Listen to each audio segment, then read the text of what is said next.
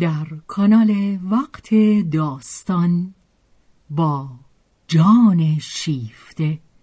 همراه ما باشید.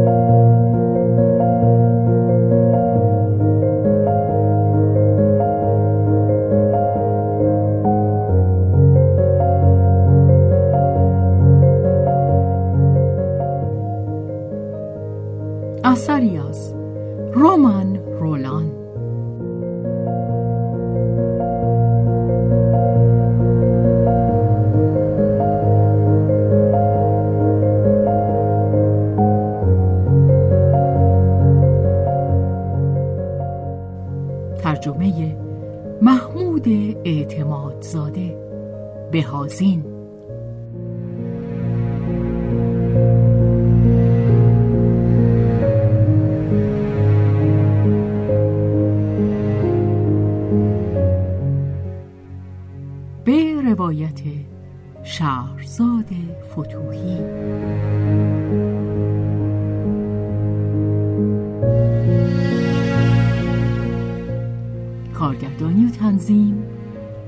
حسین آشتیانی.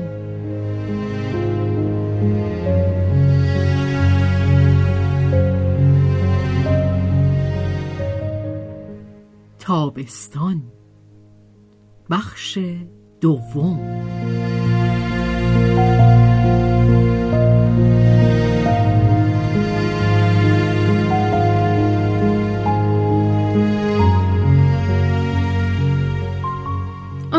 از آنکه چنان روزی را دوباره از سر بگیرد بر خود میلرزید. نیروهایش از عهده آن نمی توانستند برآیند ولی آنچه از آن پس روی داد آن شدت حراسانگیز ساعات گذشته را نداشت. رنج و درد آدمی هنگامی که به اوج خود رسید می باید فروکش کند یا باید مرد و یا باید خو گرفت. سلوی بار دیگر بر خود مسلط شده بود. یک سر رنگ پریده بود. کنج پره های بینی و لبانش را چینی عبوس شیار می کرد که از آن پس اگرچه تا اندازه محو شد اما پژمردگی آن بر جا ماند. سلوی آرام بود و فعال.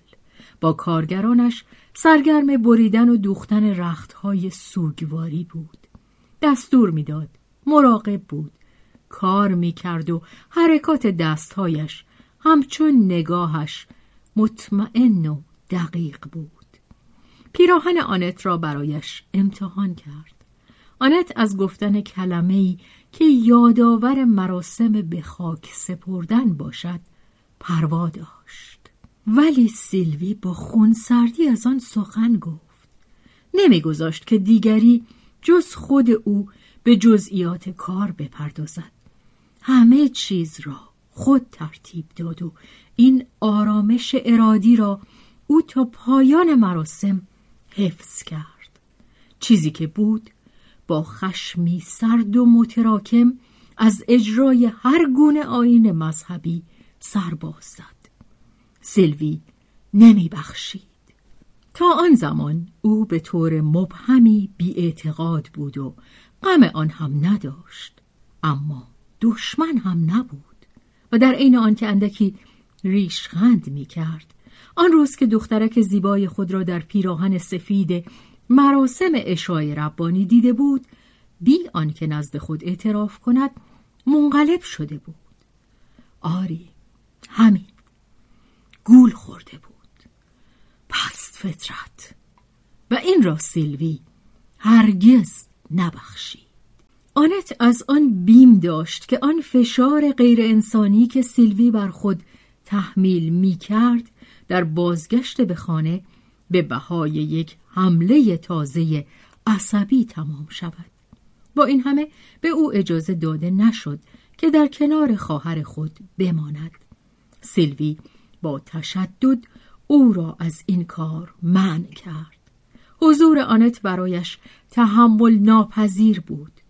آنت پسرش را داشت. روز دیگر شوهر سیلوی نگران نزد آنت آمد و حکایت کرد که سیلوی هیچ نخوابیده است.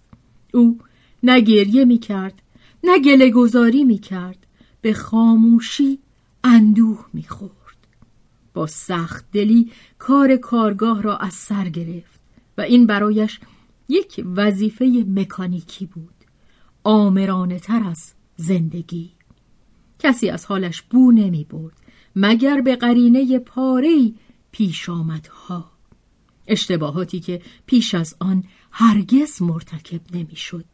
پیراهنی که از عرض پارچه برید و پس از فهمیدن بی آنکه کلمه ای بگوید آن را از بین برد. همچنین انگشت های خود را با قیچی زخمی کرد.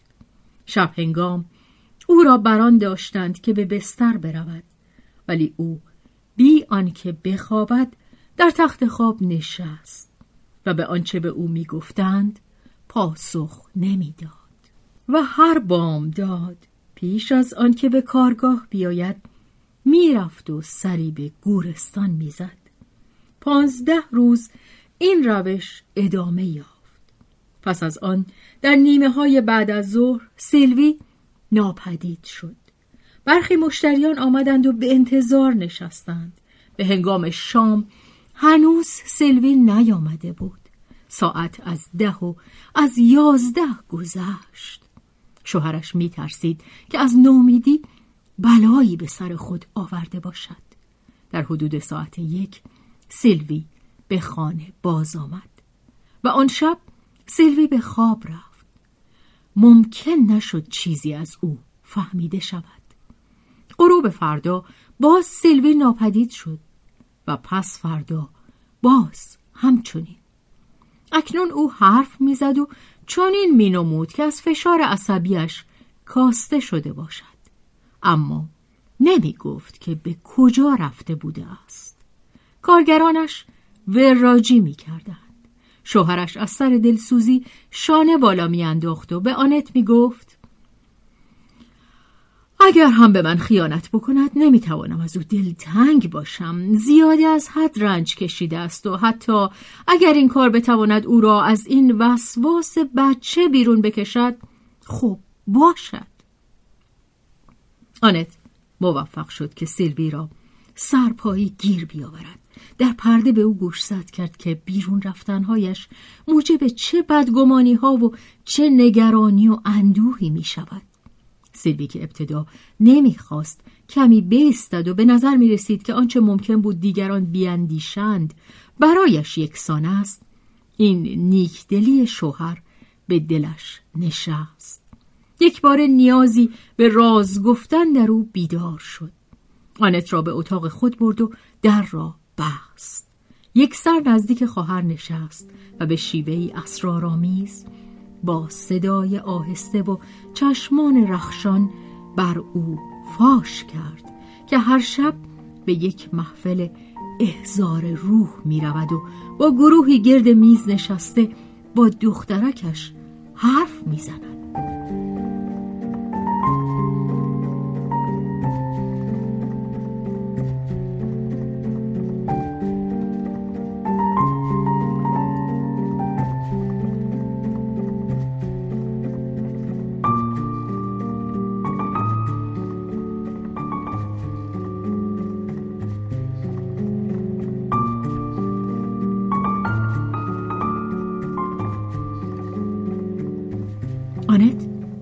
وحشت زده به سیلوی گوش می‌داد که با صدایی منقلب گشته جوابهای بچه را بازگو می کرد و یارای آن نداشت که احساسات خود را نشان دهد. دیگر نیازی بدان نبود که از سیلوی بخواهند به سخن ادامه دهد. او خود از این لذت می برد که این گفته های بچگانه را که همه خون دل خود را بدان انتقال داده بود به صدای بلند برای خود بازگو کند. آنت نمی توانست این پندار را که خواهرش بدان زنده بود در هم شکند. لئوپولد چیزی نمانده بود که زنش را در این راه تشویق کند. برای ذهن متعارف و ناتراشیده او این اعتقاد به هر کیش و اعتقاد دیگری میارزید آنت از پزشکی مشورت خواست. و او گفت که بگذارد تا از هدت اندوه کاسته شود. اکنون سلوی شکفته بود.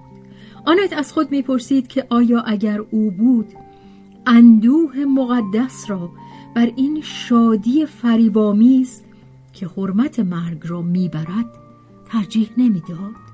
سیلوی در کارگاه دیگر روابط خود را با دنیای مردگان پنهان نمی کرد.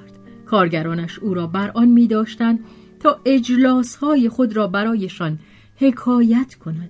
به شنیدن آن لرزهی خوشایند از آن گونه که از خواندن پاره داستانهای پاورقی حادث می شود بدیشان دست می‌داد. گاه که آنت بدانجا می آمد می شنیدشان که نظرهای پر سر و صدای خود را با روایت آخرین گفتگوی سیلوی با اودت در هم می آمیزند.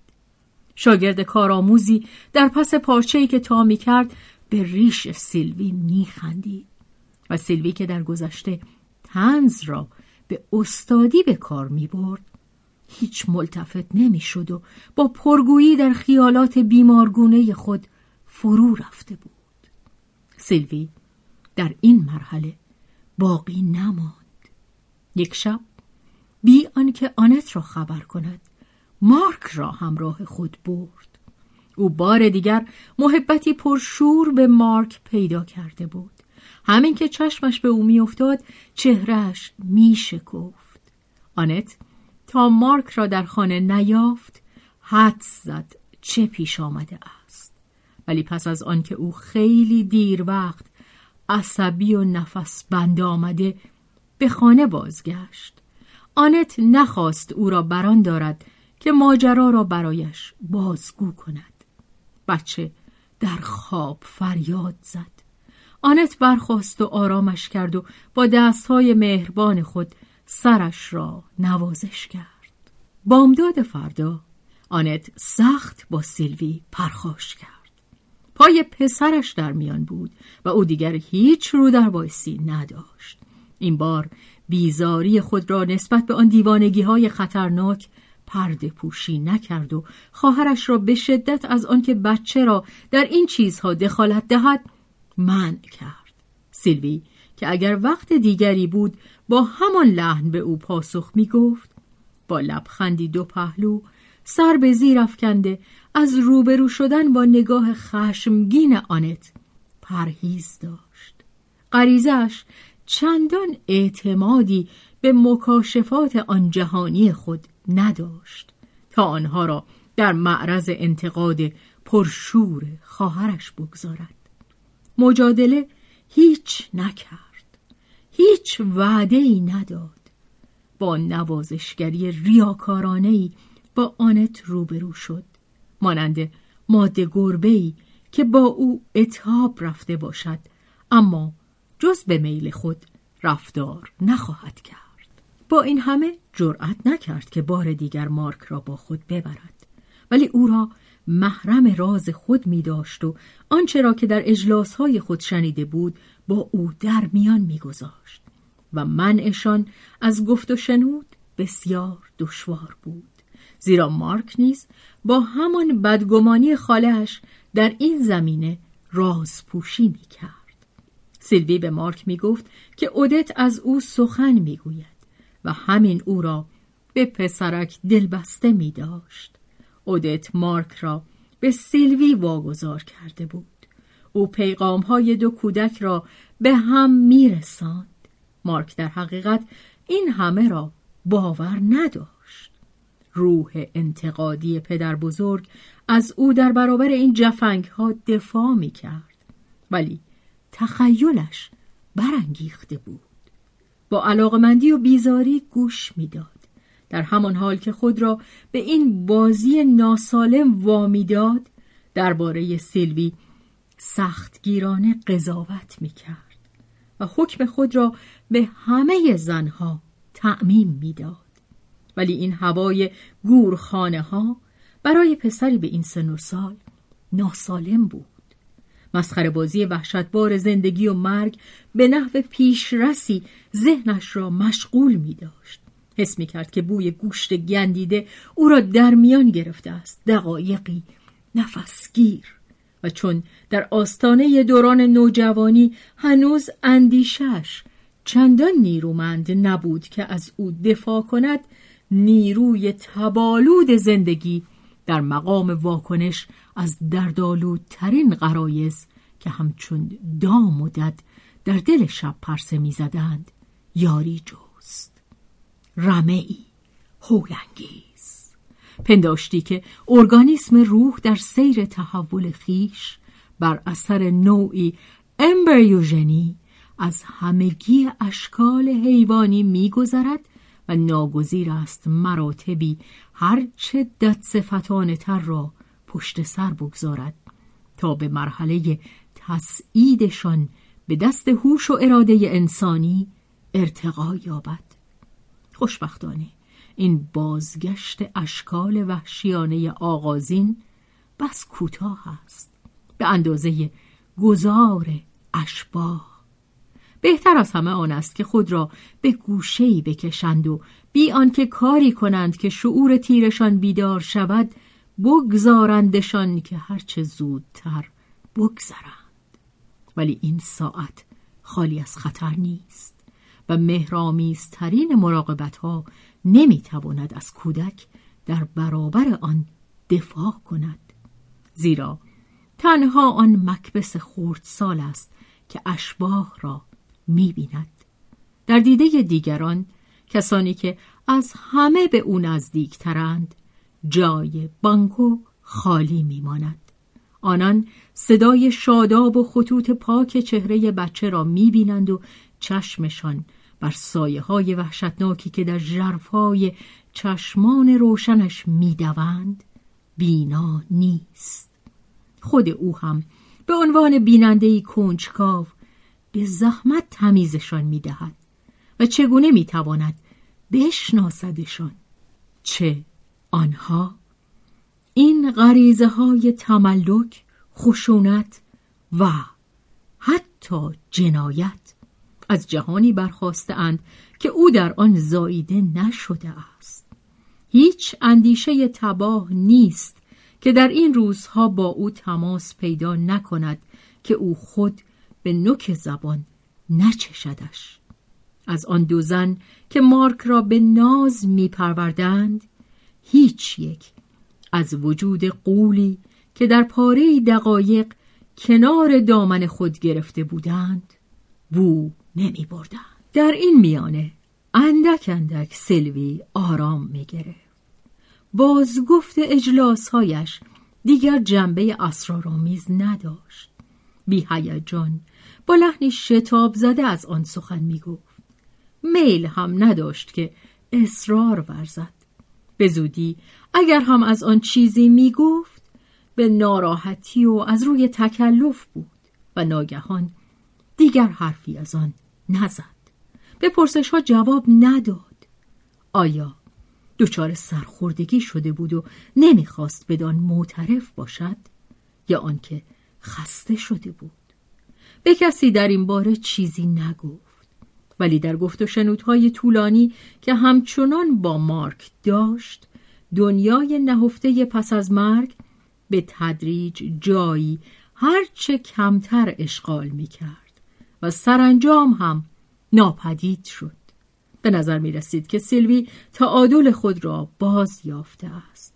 در به کسانی که در پیرامون او بودند گذار مصیبت جز به این شناخته نمی‌شد که او اکنون مسنتر دیده می‌شد و قیافش چنان بود که نه تنها به دست اندوه تراش نخورده بلکه برعکس مادیتر شده بود.